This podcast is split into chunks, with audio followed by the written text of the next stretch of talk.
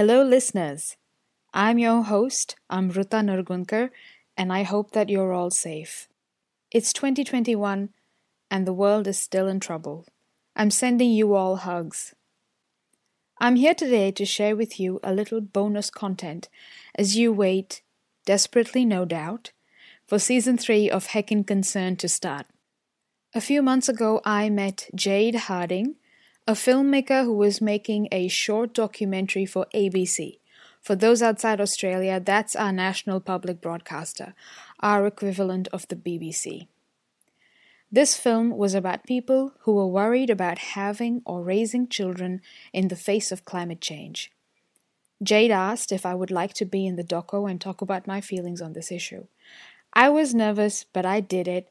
It's a fantastic film because it covers a lot of complex and nuanced feelings on reproduction, which, let's face it, is any organism's most essential function after survival, in a really sensitive way. The film is called Inconceivable if you're in Australia, you can watch it now on ABC iView. For those who can't access ABC iView, the film may be uploaded to Vimeo or YouTube later. I'll keep you posted if that happens. After the film was released, a friend and fellow podcaster, Mark Spencer, who hosts and produces the Climactic podcast, invited me and Jayde, the director of the film, on his show to chat about the film and what we learned from it. Coming up next, you're going to hear this episode of Climactic, on which I'm a guest. I hope you'll enjoy both the film and the podcast. If you are interested in stories, discussions, and creative expression around climate change and sustainable living, check out the other brilliant shows on the Climactic Collective, a podcast network dedicated to climate change, of which Mark's podcast Climactic is also a part. Visit climactic.fm to find out more. That's C L I M A C T I C dot FM. In this episode, Mark also shares some information about a fundraiser for COVID relief in India. Do check it out if it sounds like something you might want to contribute to. My part of this podcast was recorded on the lands of the Wurundjeri people of the Kulin Nation. This is a message on Climactic's Community Corner free space we give to the community to share their message. Find out how you can share your own from climactic.com.au, clicking on Community Corner in the top banner. Hi, my name is Dr. Mari Poinen. I'm a scientist in Australia.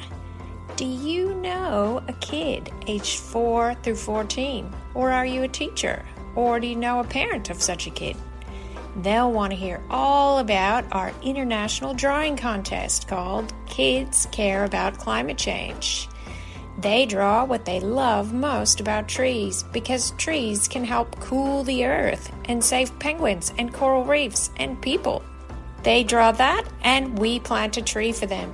Then we print a giant banner of all the drawings from the contest and film it in forests all around the globe and hopefully take it to the next United Nations meeting in Glasgow in November. The aim is to empower kids to have a voice in what happens to the earth and their future. You can enter the contest now until the 30th of June. Just go to kidscareaboutclimate.org. Thank you.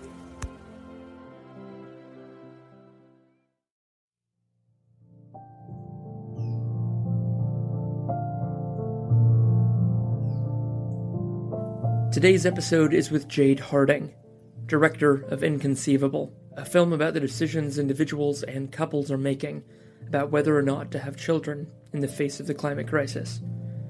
If this topic brings up any feelings of anxiety and you need to speak to someone, please don't hesitate to reach out to friends, ourselves at hello at climactic.fm, Lifeline Australia at 131114, or Lifeline Aotearoa on 0800 5433 Five four. There are dire warnings that New South Wales will be hit by increasingly extreme weather. 2015 was the hottest year since climate records began. Your show this July was the single hottest month in recorded history. Australia sweltered through its hottest spring on record. Climate change is now affecting every country on every continent. It's the rate that's of great concern. And what do you put that rate down to? Oh, it's human activity. We have everything we need. Some still doubt that we have the will to act, but I say the will to act is itself a renewable resource.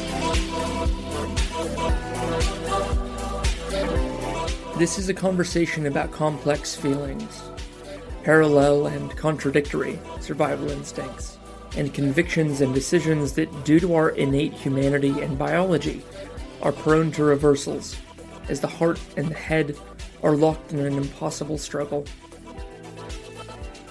Today, Mark, that's me, publisher of the Climactic Collective, and Amruta Nargunkar, host of Heckin' Concerned, are talking to filmmaker Jayde Harding about her film Inconceivable, which recently ran on ABC's, that's the Australian Broadcasting Corporation, documentary program Compass, which for over 30 years has explored the intersections of faith, values, ethics, and religion from across the globe. This topic is one very close to home. The subjects of this documentary are largely previous guests of Climactic, people like clinical psychologist Christine Canty, XR activists Mark and Violet, or even my guest co host for this episode, Amruta. But there's also a young couple named Cam and Sarah, who I haven't met before. So rather than this episode being about the birth strike movement stemming from the UK the history and impacts and the macro level population discussion, this is a much smaller, but quite possibly more powerful, conversation about what Jayde learned through the making of this film. We'll be talking about the difficult discussions around this topic, how to bring it up with friends and family, and if you stick around to the end, you'll hear some discussion around what parenthood means for the 21st century we're in that process of having the kind of big yes to I, I love you and I want to have another kid. But if I bring in climate change, it then it all up. My motherly instinct kicked in straight away, and I was like, the best way to protect them is to just not, not even bring them into the world. When I first started questioning whether I wanted to have children, it was scary, and it made my family uncomfortable. If I knew what I knew now, I think I would have made some different decisions. I think I probably would still have children. But yeah, I don't think I would have had four. So Jayde, what do you do? Like what's your like title for yourself? That is a really interesting question. As a freelancer who does lots of different things, I I find hmm I guess I would call myself a filmmaker like that sort of tries and encapsulates sort of the different things. But then I also teach filmmaking, so run workshops and facilitate workshops. I'm a facilitator and a filmmaker. We're here kind of using this episode of ABC Compass as kind of the jumping off point into a broader conversation about you and about the climate crisis and climate grief and maybe a bit of the birth strike movement or maybe birth strike as restricted down to just these five stories, maybe not talking about the whole movement and history of it and all that. As a filmmaker, then, how do you kind of talk about this piece of work? Is it an episode of ABC Compass or is it a film that was commissioned by the ABC that has run on ABC Compass? It's definitely a film that sits outside of ABC. The the initial project that I made was actually part of a, a graduate piece for my master's. It's a sort of a shorter film that existed first. And that was sort of where I started the conversation with ABC. So they were quite interested in, in the topic and like that initial piece that I'd made. And so then they sort of wanted me to make a longer version for, for Compass. I sort of see it as a film. But also I've made this particularly with the TV audience in mind. So how big was that initial piece that you'd already made as like a you know student film, self funded? It was fifteen minutes. Was there like a formal pitching process you kind of went through to be like, "Hey, ABC, here's what I've done. I'd like to do a longer version," or did someone there see that? It was actually through AIDC, so the Australian International Documentary Conference. So they have a really great program called Cut to the Chase, where you can pitch sort of a project in whatever phase you're in. I just put my project in just just because I was like, well, you know, I'll have a go, have some interesting conversations. And so the Compass team reached out to me and they wanted to have a meeting. So it's sort of like speed dating. So you kind of have like I think I can't remember how long they are, but it's like speed dating with projects. And so I had a chat with Jessica from ABC, and she uh, and that's sort of where the, the relationship started. So they they it's an acquisition. So I created the the half hour piece, and then they they're they're acquiring that. They're acquiring the rights just to show it in Australia, or is the whole film now acquired by them? Like, could you show it say on Canadian television? Yes, absolutely. So it's just Australia. I'd have to check the contract uh, again, yeah, yeah. but I, it's I think it's for three years within Australia. Yeah, fantastic. I've got one more kind of question around the processing, and I'm not a film person at all, but working now to this creative space here in Auckland, I'm surrounded by filmmakers, and it's something I might get to do more of in the future. So I'm just fascinated by the finished piece. This, you know, it's only half an hour long, but he fits so much into it you've got several quite long shots, and these are shots that kind of just focus in on normality of life. Um, there's a scene of Violet and Mark, two of your subjects, washing the dishes, and you've got another scene where Violet kind of has a bit of a a breakdown moment, and you've got just this long shot of her. The silence between sobs is quite present, and I'm curious. You said you made this very much for like a TV audience in mind. Was it much of a battle to kind of leave those long moments in either with an editor or with yourself? Did you feel pressure to kind of take out those longer, really impactful moments? Was it was it hard, I guess, to reach this final edit?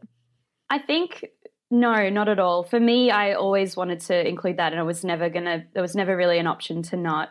That shot of of Violet when she's um, sort of getting quite emotional in the original film. That's actually the end of the film. I mean, the climate grief is something that is really hard to sit with, and I think it's a lot of it's a reason why people sort of don't want to think about it. And so I, it felt important and quite, you know, fitting to have people sit there with her while she's feeling that. And so I, I never ever was going to take that out for TV. So, so the main thing that I sort of changed from the original film, or the my the approach that I changed for for this version for TV, was just the beginning mainly. So sort of where we meet each of the characters, each of the participants, and they sort of sort of sum up maybe or you know give a little insight into the story that we're going to hear from them, or an, an aspect of the story that sort of asks a question about what we're going to see. So that was kind of the main aspect that I thought about specifically for TV. So if I was making it not for TV, I probably would have made it a lot more subtle.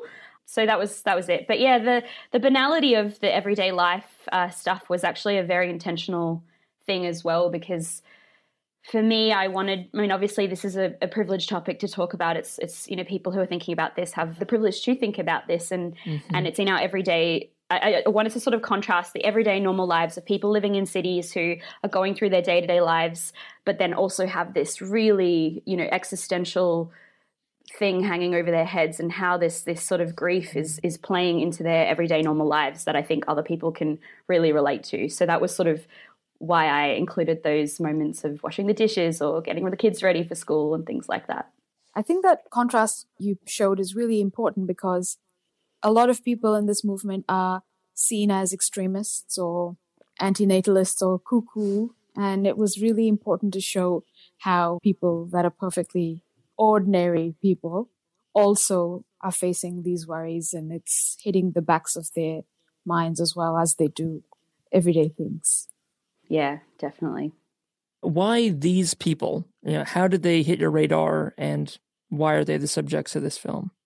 Initially, when I first started thinking about making this film, I sort of did some call outs because it was, it was really quite hard to think about how to find people who were thinking about this because it's not like, you know, they all hang out together. Except as guests or friends of the Climactic Collective. And so when I first started doing the call outs, I was interested to see how many people sort of on Facebook got back to me about it because it had been something I'd been thinking about and avoiding thinking about, if I'm honest. Um, and had felt quite alone in, in that wandering and, and it was, was sort of a lonely thought because I'd felt like I couldn't speak about it and initially with my friends who were having children you know that felt really taboo I didn't want them to think that I was judging them because it was absolutely not about that at all when I first started the research for this project I had a lot of people reach out to me and want to have coffee or conversations and, and catch ups. Not many of them wanted to talk about it publicly. A lot of people were like, I've never spoken about this with anybody. I haven't even spoken to my partner about it. And they were like, What are other people talking about? What are they saying? And so it was initially quite challenging to find participants for the film because I only ever want to work with people who are feeling like they're in a space where they can talk about this in a way that they're going to be okay with um, whatever happens with the film. And obviously, talking about not having children can be quite controversial. And I spoke with everybody about, you know, not knowing where the film might go and and uh, keeping people uh, anonymous if they wanted to be, in, in the sense of, you know, first names only. I had initially thought about actually only talking to people who were in the throes of grappling with whether to or whether not to, and they hadn't yet. But as I spoke to people, I sort of realized that there was a lot of richness in in the different perspectives of people that were at different places of building a family. I spoke to Christine, who actually reached out to me from the Extinction Rebellion group that I had posted on, actually just to check in on my well-being, because there was one of the posts that I did sort of had people infighting, and it was quite hectic. And she reached out and she's like, just wanted to check in and make sure you're okay. You know, look after yourself as you're going through this topic. And then we ended up having a conversation, and I was I was like, I think this might be a really interesting perspective, and actually, I think the film is a lot richer for for sort of me opening up that that I from the initial idea I had, and, and sort of including people who were at those different phases, and you know, spoke to Amruta, and we had a really great conversation on the phone without having met each other, and she graciously agreed to be in the film without having met me, which I really, you know, everyone's just been so connected from this shared goal of of trying to you know move forward and why it's important to talk about these topics. So i didn't really choose people. It's sort of the the process chose everyone and it just felt like everyone's stories just fit together nicely and gave a different perspective. What were some of the reasons that people gave you or fears that they expressed to you about saying these things out in public on tv and what were some of the consequences that they were worried about? Some people just literally had not spoken to any other person in their lives. So some people were, I'm scared to bring this up with my partner because I'm scared that it'll be detrimental to our relationship. So that was one that sort of came up a bit. I had many phone calls with people who just, the grief was just so big that they, I just don't think that they could have gone there even that conversation like and i actually had too many of those conversations in a row over a two day period where i sort of hung up one of the phone calls and just sat on my couch and burst into tears and just cried um, which I, then i realized was like this is not sustainable. I need to also like think about my mental health and and yeah holding space and, and things like that. So i sort of spaced them out and became more intentional about that. But i just think people hadn't processed it enough. That was generally uh, the biggest reason i think Another one was uh, a lot of people spoke about their, their families. So, particularly if they had felt that pressure from from their families, they didn't want to speak about it publicly because they didn't want their their families to know and have to deal with whatever would come from that. It's always very complicated, so I don't think there was any one specific reason. It was sort of a tangle of of all of these things. And I remember texting you afternoon before the film aired, saying I'm really nervous. For me, the reasons why I was worried about being viewed by members of my community as a sensationalist or a histrionic person that's just you know going out there and, and making these statements just to get attention or something like that or an extremist of some sort and i was worried that i'd be perceived as cold perhaps mm. and i don't know i was also worried about my potential attractiveness as a single woman to you know, potential mates. And it's the pressure that we feel is ridiculous. And, you know, one of the things that struck me quite a lot in the making of this film and my experience participating in it is there are two factors that are opposing each other, but surprisingly, both of them are about the same thing survival. So the urge mm-hmm. to procreate is a instinctive sort of built-in mechanism in organisms for survival but also to not procreate is our worry about survival in the future. The climate is like going to hell. We're going to have a bad, bad world in the future. Kids are not going to survive. We're not going to survive. And, you know, if we all want to, you know, for the collective good, if we all want to have a better life, maybe it's in the, it's in our interest not to procreate. So both of these things are about survival, but it's so funny how they're clashing with each other. It's such a good point. I'd see Jayde Jayde's nodding along there vigorously. I've got a quick kind of like identifying question for like where where Jayde is coming from in this. Like Jayde, like that original film you made, that 15 minute film, were you kind of a member of, some people say the climate movement, and I prefer climate community because we're not all activists out in the streets, but are still concerned about climate. Like, were you a member and that's why you were making a film about a thing you were part of? Or was this like an interesting social movement? You could have made a film about this or about another thing.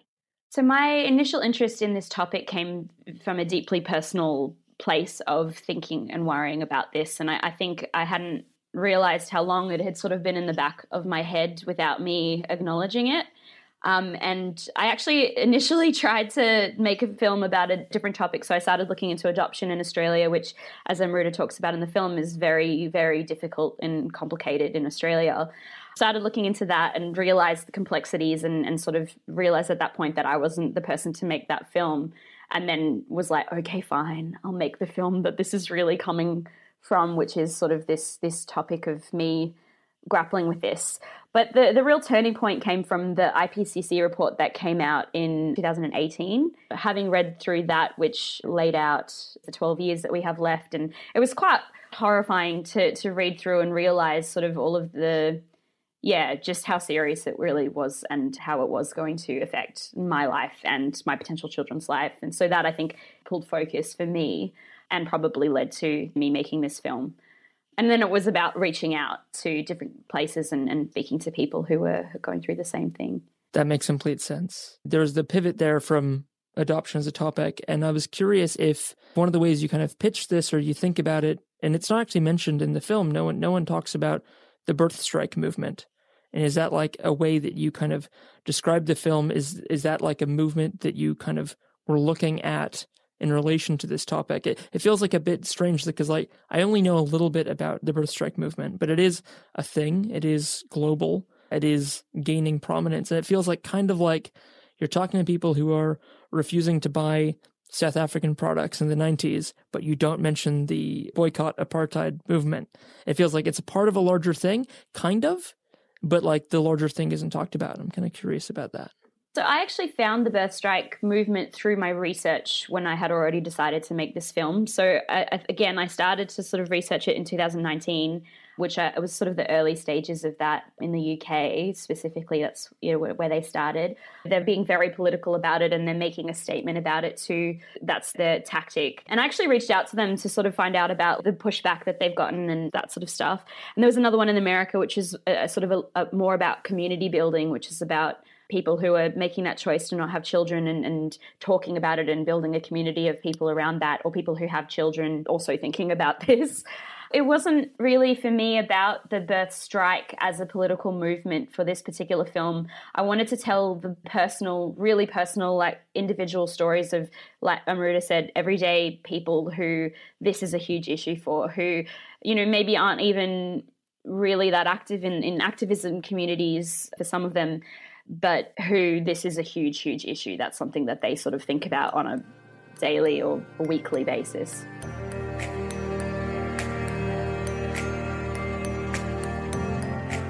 And that's just about it for the discussion of birth strike in this particular chat. It comes up again briefly later on, but only a little bit. I highly recommend giving it a search and reading more. But I know that for myself at least, birth strike is a pretty heavy topic, and the movement is quite confronting, so please enjoy a few seconds of nice, palate cleansing music, courtesy of Tom Day, before we get back into why this topic was so important personally to Jayde.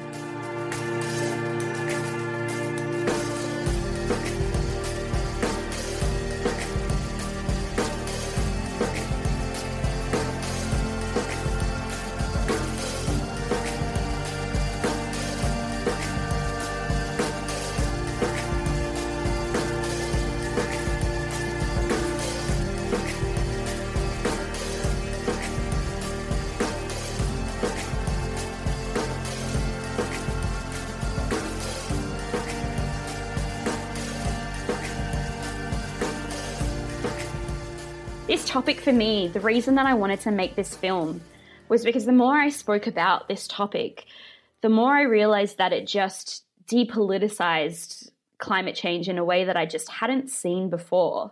people who, you know, maybe are from an older generation who don't believe climate change is going to be that bad or, you know, just haven't engaged with it in the same way that maybe I have or, or we have. They'd make jokes about it and just be like, oh, you know, don't be, don't overreact and things like that, which Ruta is nodding because I know we've spoken about that a lot. But what I just realized with this topic is, you know, the minute that you say, I'm actually really, I'm so concerned about what the future is going to look like, I actually don't think I'm going to have children.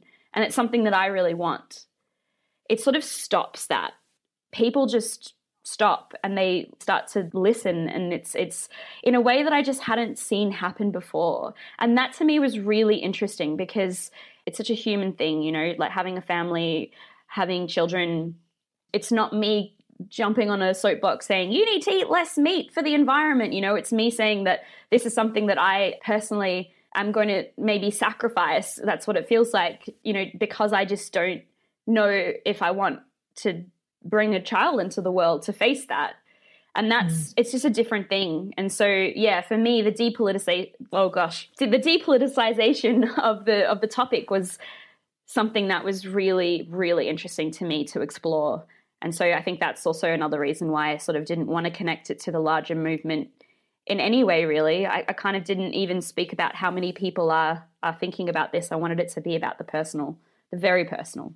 From what you're saying to me is how invested people are in the fertility and childlessness or you know parenthood status of the people in their family. When you say that i'm not going to have children that's not just your future or your dreams. You're actually impacting somebody else's future and dreams and desires and hope as well. That was really interesting to me. That's one way to you know rather than saying you should stop eating meat this is like hey i'm going to not procreate. So the, you might not have grandchildren. that suddenly is like a wake up call for people. I have a question for both Mark and you, Jayde. What is your response to people who are optimistic about the future? Like, I have a feeling we'll sort this out. We always do. I mean, what if everybody becomes, you know, vegetarian and vegan or humans are tough creatures? We survive. What would you say to that? And how do you deal with that?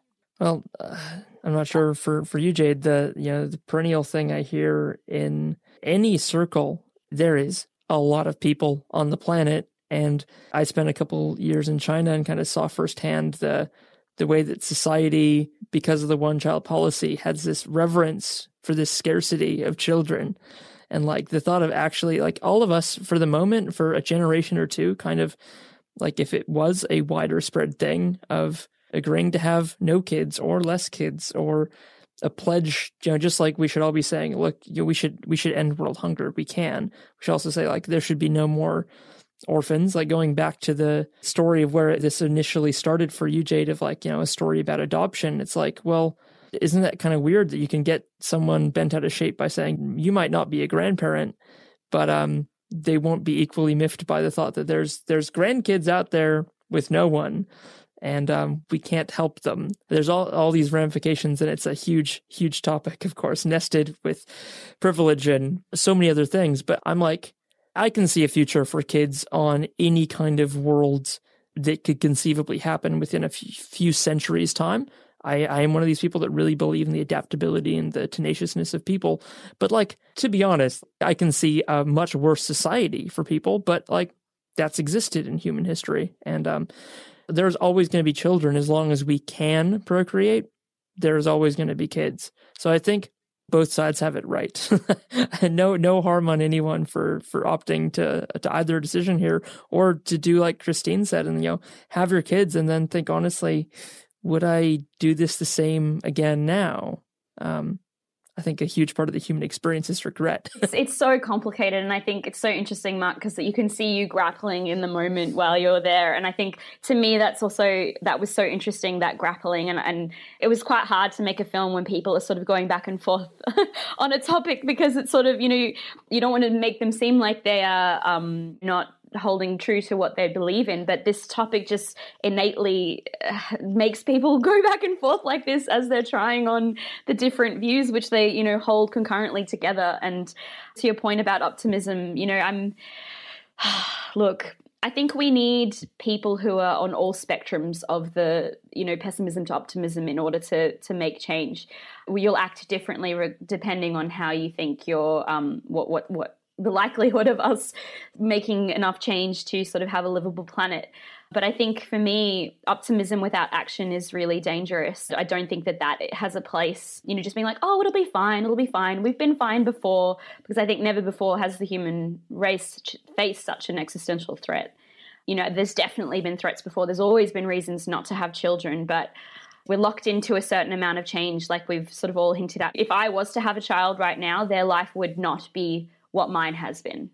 Climate is going to start to deteriorate and and it already has. You know we're already seeing that now and people in other places around the world are seeing that a lot more than what we are in in you know Melbourne or Auckland or Perth. And um I guess for me optimism it's a oh, it's an interesting one.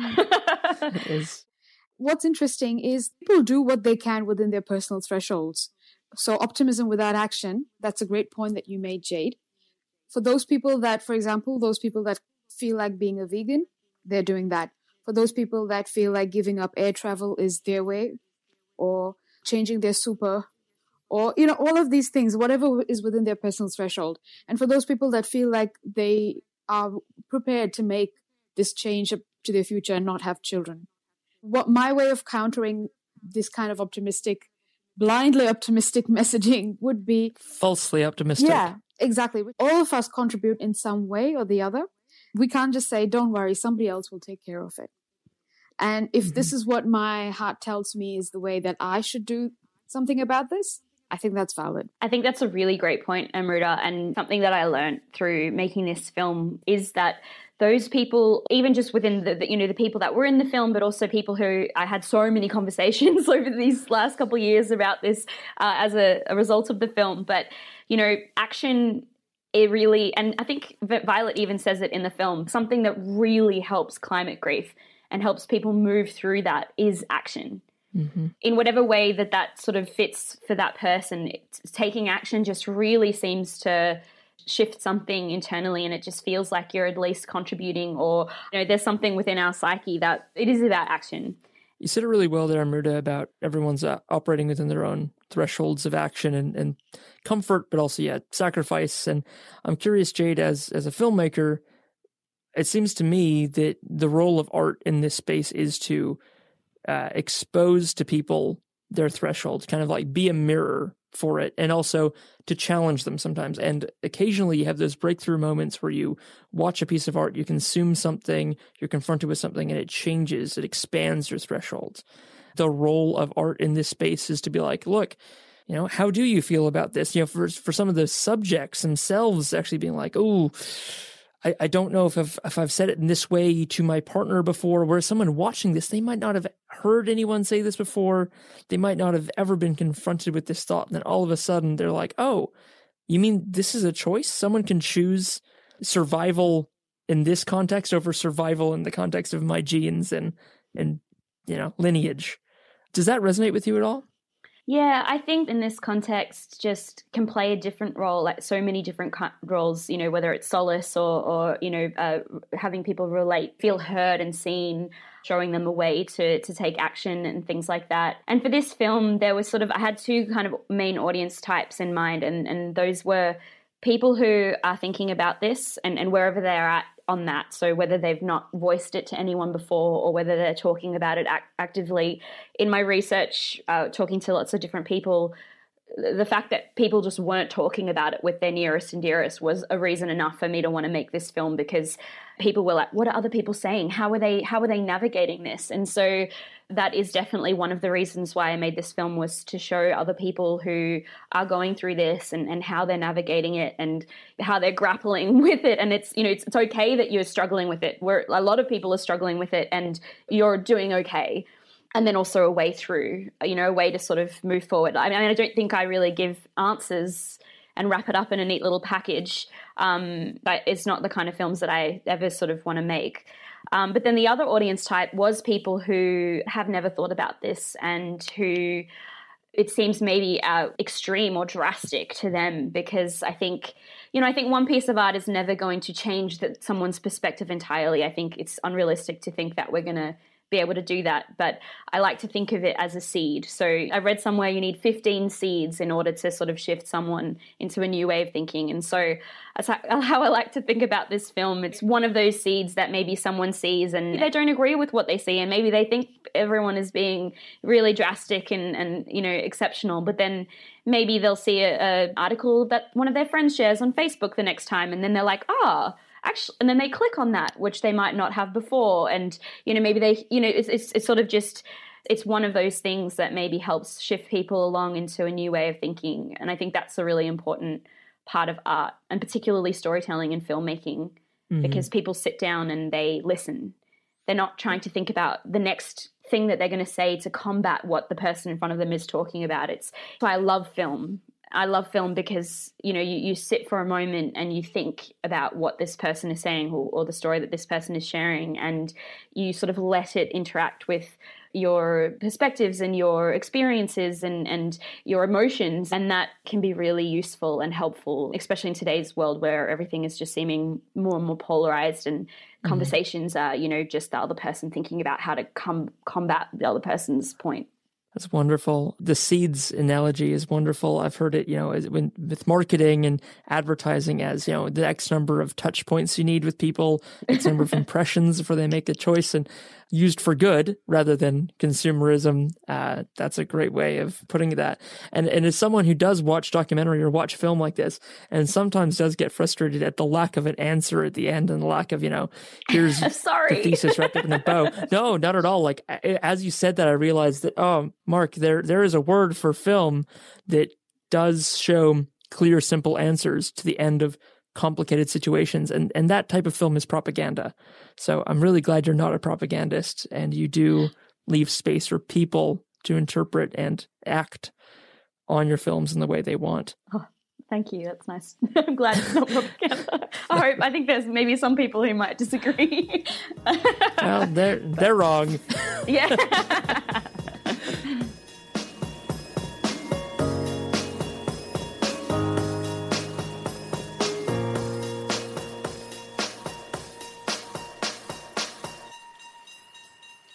Mark, you made such an important point, Jayde as well, about first of all that people can't argue with the TV screen. They can shut it off, but if they choose to sit and watch, there's nobody for them to go, but, but, and get in there. So really great use of the film medium to explore this. And then it's such a great point that you raised, Mark, about there being no clear answers. If there were, that was propaganda. I think this no clear answers is also reflected in our own minds and how I think practically everyone except Violet left in the film left the door open in terms of the future of what well you know some people already had children but maybe let me just speak for myself. I was like i'm not going to commit to anything because it's very possible to change your mind. So there being no clear answers even in your own mind once you've you know once you're pretty set you know down a path thinking in one way, you could still have another child or you could still change your mind in some way. That is the interesting thing about this. It's such a personal topic. It goes to the very core of our existence as organisms. There's really no easy way to know. So, Jayde, when in, in your work, what were some of the attitudes that people expressed, or what were some of the feelings that they expressed if they changed their minds? Was there guilt, or was there justification, or was there a mix, a murky mix of both? I just don't think anyone had gotten to the point where they had 100% decided. And I think the people that had really thought about this in any depth also had a level of self compassion around this topic that sort of made them realize, you know, the complexities of it and and to be able to sit with that uncertainty in a way that maybe someone who hadn't maybe wouldn't be able to. And so I think I think it's just a murky mix of everything, you know. I think Cam sort of speaks to it really well in the film where he talks about that moment where, you know, Sarah was pregnant during the fires and, and there was sort of this mix of, oh no, like what have we done? But also I'm really excited and this is what I want. And, you know, I you and, and I just don't think that there's ever, you know, eh, it's so mixed together and, and I think that that sort of just sums up a lot of the feelings that people have had around that. I mean, even Violet, she says that that's why they've committed their lives at the moment for the next few years to sort of fight really hard for activism because she still has hope that she'll reach a place where she feels safe to to have a have a child and to bring that child into the world and and that's what's mm-hmm. driving her. So yeah, there's literally there's no one that well, besides the people who've had children, obviously they're not gonna they're not changing their minds about that those children. But yeah, I think everyone it's just so complex. I don't think anyone would ever have one feeling about it. I think there's always just multiple ones that interact and combine. And we don't have words in English that will succinctly sum them up, to be honest. there might be some in German, but they'll be 30 letters long. yeah, German or Japanese is way, way better than, than English. The Japanese ones will be uh, like three letters long and express a sentiment that's four lines long or something like that. Did you notice any differences in the way that gender impacts social pressures on people or how people were thinking about this topic? Absolutely. It was by far more women who reached out about this. In my experience, just within the climate, you know, movements and, and people thinking about climate, the climate crisis, there's just a lot more women thinking about it. Mm-hmm. Um, amazing people from from all communities that are thinking about it. But yeah, I think also because there's sort of this time pressure as well for women to be thinking about it. So that definitely plays into it with the with the children thing. Um, and then also there's this element of uh, you know the societal pressures around women having children. So that that plays into it no matter what uh, your reasons are for not wanting children. And I definitely had people who reached out to me who climate change was just one of the reasons why they weren't. And they talked about that, you know, feeling like they weren't really a woman if they don't have a, a child. And, and it was definitely different reasons and differences between the genders. I'm suddenly hatching this plan in my mind. If everyone in the world who has a uterus and is fertile holds the uterus hostage and blackmails mm-hmm. government and corporations saying none of us will reproduce if you men no more that's consumers. the birth strike movement that's what they're that's what they're oh, trying to do okay. which is well, this is yeah so cool. like just imagine it's like do you want children do you want grandchildren huh huh well, it's it's it's actually becoming more and more pertinent because I mean I'm sure you guys have watched recently. We've seen that the rate of um, you know people having children in the states is the slowest it's ever been since I think the Great Depression, the last ten years. And in Japan, obviously, we're seeing the fallout of people not having children, as many children, and the economy, the, you know, the economic ramifications of that. So, you know, they they actually asked me about that on Hack, and um, they were like, you know, do you ever think about the fact that you know the economy might uh, be impacted by your decision not to have children, which I Ooh. thought was interesting. Please tell like, us well, your answer to that. um, I can't remember exactly, but it was basically. Um, well, if the government's really worried about that, then maybe they should take action to make people feel safe to have children, and then Yep. That won't be a problem. Address the uh, the cause, the root, yeah. not not the effect there. Yeah. Also, I mean, people just in on my story, you know, the, my film, the, the stories that we we told are very, you know, no one's thinking, oh, actually, I, you know, I'm really worried about the future for this baby that I might bring into the world and what their life's going to look like. But if it's going to affect the economy, that's fine. I'll just have the child. You know, like no one's thinking about that. What was the response of your family and friends to this movie? Making this film actually strangely made this conversation really accessible. When I was first thinking about this topic, I think one of the reasons why I wasn't talking about it was because I really didn't want my friends who had children or you know wanted children to think that I was judging them in any way. It was just solely about sort of what I was thinking about and I think this film was a really great way of having those conversations come about without me just being you know like oh my god i'm so worried about this like and and for them to feel like oh i should be worried about this if i'm not thinking about this you know they, they would just sort of make simplified that conversation because we were able to talk about this film that existed outside of everybody. And you know i found that a lot of my friends were asking me questions about it um, and, it and it just facilitated conversations that perhaps i wouldn't have been able to have if it was just something that i was thinking about. With my family it also sparked a lot of conversations, like so many conversations around the topic. And I think from where we started to where we're at now, I think people, my mum and my dad, well, my mum particularly, because she's engaged with it a little bit more, understands a little bit more. She still wants me to have kids.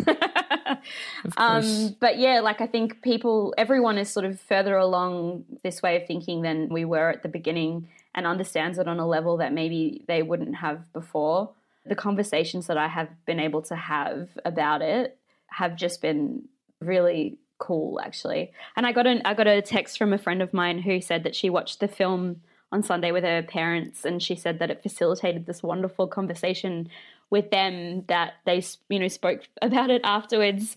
That's wonderful. Congratulations. I love to hear that because I, I just I, it's so great to know that like those conversations that I've been able to have because of the film. Hopefully, other people are having those as well, and it's going to help facilitate those kinds of conversations and connection and understanding that has been more difficult to come to without something to talk about that's outside of yourself. That's huge. That's amazing. yeah, um, it's been really nice to see that. Well, it's been very like weird and, and cool, but having mm. you know, because normally, I mean, this is this is the film that's been seen by the most people, obviously, that uh, from my career so far. So mm-hmm. my career, that sounds so wanky. Um, in my career, yeah, like of all the films that I've made, this has been the one that's been seen by the most people, obviously, because it's on ABC. But Jayde, you're going to do massive things, so it's really exciting to get to talk to you now and meet you now. And I'm so glad you put my friend Amruta in this film and uh, you picked a great subject in her. Wonderful. I'm so happy to have you. Thank you so much, Amruta, for, for all your generosity and, and your bravery and, and sharing your story with us. It's honestly, it's, I already know it's spoken to so many people mm-hmm. that yeah, reached out and told me that. Jayde, what's next in terms of this topic? Are you going to make a bigger film or more work on this area or? Or take a break from it if you need to. Something that I've also learned through making this film is that you know you've got to really look after your mental health as you're as you're engaging with this topic. It does at times seem really really important that you want to sort of sacrifice that and just keep working on it. Taking a break is is really important, and I'm going to do that now for a little while not very long, but just a little while. mm. um, but yeah, I've got some I've got some projects in the back of my mind. It, it does seem sort of hard for me to imagine making films that aren't really within the climate change space. I'll always have projects that are bubbling around this topic. I've got an idea that um, how the climate crisis is changing the way that young people, particularly, are thinking about their future. I think that's a really powerful topic and, and well group of topics to think about. And so there's I have an I have a, a concept that I'm sort of fleshing out at the moment that will sort of look at that. But I'm really interested in collaborating very deeply with young people in that space, which will sort of combine the the workshops and the, the teaching that I do. So for the last year, I've been working a lot with people in rural Victoria mainly teaching them how to make films and so yeah there's sort of something in the works that'll be combining that with a larger sort of film concept around how the climate crisis is changing the way that people are planning their futures. When you come across budding young podcasters out in the regions of Victoria and elsewhere, um, please do send them the way of the Climactic Network if they want to uh, start shows and get them heard. Oh, I will definitely do that. Thank you. That's awesome. Very, very conjoined arts and disciplines there. Yeah, let's all we just share the love. That's right.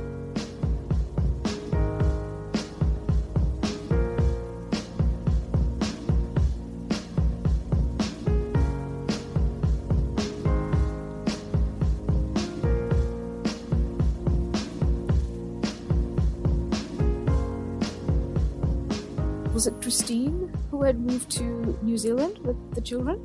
Yeah. The, did the family film the footage of them on the beach and, and things like that? Yeah. Because that that added so much lovely flavor, and it was really good that they could capture good quality footage. Yeah, totally. I mean, that's the great thing at the moment. I mean, I, I tried for a little while because they're in Dunedin, and I tried to find a filmmaker who was sort of somewhere nearby, but because it's so far away from any of the hubs. It just was gonna. It just seemed ridiculous to to to do that. So I got them to do that, and they're so lovely and so you know just wonderful people. And phones are just really good right now. So yeah, what they captured was just wonderful. I've got a final question here, and I I know that uh, and this is my first interview actually in quite a few months because I've you know been moving to New Zealand, back home, d- doing a Christine, and fleeing Australia, and going back to New Zealand. Doing a Christine, I love doing that. And Christine, you know, you're listening. Uh, we'll have you on again soon. Uh, it was remarkable seeing her, seeing Mark, seeing Violet, seeing Amruta, and Cam and Sarah, who are people I don't know, but you know, are are friends I just haven't met yet. I'm sure. I know this about myself when I'm doing interviews that I ask questions in paragraph form, or I say a paragraph and just awkwardly chuck a question mark at the end. So, as a final question here, and feel free to answer this however you want, but just to take us out, I've got a very short, sharp question. It's just six words. And that is Jayde, after making this film and going on this journey, what does parenthood mean to you? Wow, that's a big question. That's a very concise question, but I don't think I have a concise answer to it. Doesn't have to be. Doesn't have to be short. I think I'm figuring that out.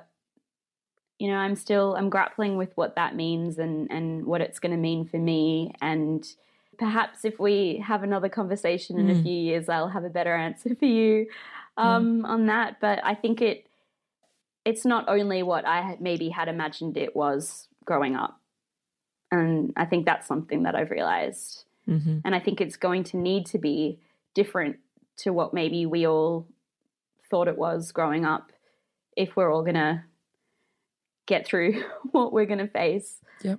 um, moving forward. So I think that's yeah. that speaks to to such a, a, bigger conversation I look forward to having down the track. And I think you're totally right. I think Amruta is no less apparent to her cats. and I'm no less apparent to mine. Or, you know, our, our friend groups now become families, and sometimes we parent our friends, and sometimes our Absolutely. friends parent and us. ourselves. And, uh, and our parents. We parent our parents, obviously. Yeah. We parent our parents, definitely. But I have this question for you too, Mark. I want to hear your perspective. What does parenthood mean to you?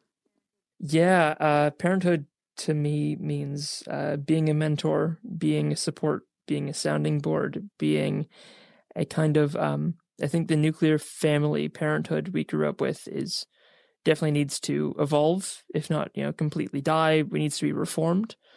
So I think parenthood now kind of means being a good, uh, good member of society, good citizen. Although that has other um, meanings to it as well. I think it just means being a, a good person in society.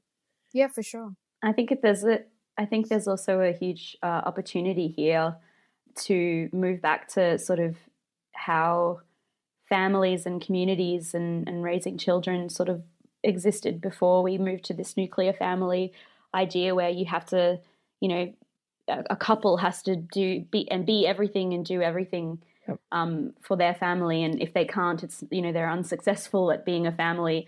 I think there's a huge opportunity to move towards more community based families and, and changing what that means for mm. for good um, in a really positive way. I've been thinking about this. I know that we're at the end of our interview, so this is another conversation, but I would love to have this conversation with the two of you. What does family mean? And how sustainable is the modern nuclear family and the work pressures on parents, usually couples or mm. single parents, as opposed to it takes a village to raise a child? So coming mm. back to your point, it takes a village to raise a child. And so parenthood for me is not really mm-hmm. about biology anymore. It's about being there to protect, support, guide, and essentially help to raise the children of the community that you're in. I find it incredibly short sighted mm-hmm. to think that you can only be a parent to children who are related to you by blood because they're not the yep. only children that matter and they're not the only children that are going to make a difference to your life personally. Other people's children, whether you like to believe it or not, are going to make a difference in your life. You know they might be your boss when they grow up so but that's just that you know that they, they're society. So parenthood means really mm. being a good member of society and taking care of children in society. Absolutely and there's a role that you can play in a child's life when you're not their parent that their parents probably can't you know because that's just the nature of that relationship and and there's such a space for an incredibly positive you know role models outside of that and that's definitely something that i hope I'm doing and, and plan to do in the future as well for all of the bubs in my life. Beautiful. Well, through your film Inconceivable, I think you've definitely expanded the conversation, and people are having conversations in their families, with their partners, with their parents, with their society about being a parent, even if you decide for very good reasons to not have children in the face of the climate crisis. So it's a remarkable film. I hope everyone who listens to this watch it. Thank you, Amruta, for being my guest co host today on this very special episode of Climactic. Can't wait to have you back again soon. Thank you so much, Mark. Thank you, Jayde. Thanks, Mark. Thanks, Amruta. Thanks so much for having me. It's been it's been a pleasure.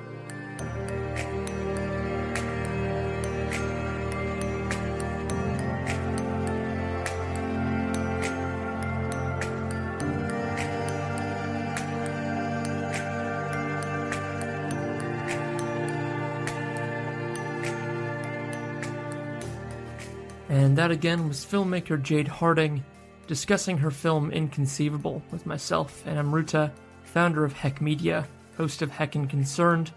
Find a link to her amazing show, which talks about all the things us millennials are scared of, as the first link in the show notes. And catch Inconceivable on ABC's iView until the 8th of June 2021. If you've listened to the end of this episode, I've got no doubt you've got lots of feelings, opinions, maybe questions about this episode and this topic. You can send us an email, and I love to get them from listeners, to hello at climactic.fm. If you have anything to share about this topic, I would love to post it up on our social media channels. So please either just tag us where we're at Climactic Show, or send me an email. I'll be happy to post it on your behalf giving full credit if you'd like that, or you're welcome to remain anonymous as well. Just let me know. It's a topic I'd definitely like to talk about more on Climactic, and as it's the role of Climactic not only to just produce audio ourselves or myself, but to spotlight the best audio from the climate community. If you've got any other shows you're aware of that have done a great job of talking about birth strike or the personal decision of whether or not to have kids during the Anthropocene, the Humilocene, and the climate crisis, please do let me know. There's so much contained within this episode, and if you have a response to it that you'd like to either write or record into your phone in voice memos and send to me, I would love to publish those. I would love for Climactic to become a lot more interactive, so if you have anything you'd like to feed back from this episode, I would love to put it out. Please just let me know, and this can become more of a two way interaction. You responding to episodes, us putting those out, encouraging more responses in a virtuous cycle. Thanks so much for joining us today, and if you have the opportunity, please share this episode or any of the episodes you find most relevant with a friend or a family member. The goal here at Climactic is to provide those bridges, those conversation starters, ways to help move anyone in your life from interested or even skeptical towards being able to be engaged in conversation about this, the climate crisis, and these climactic times we live in. Thank you all so much for being part of this community. And if you have any ideas on how we can expand it and push it forward, I'm all ears. Thanks, and until next week, stay safe and take care of each other in these climactic times.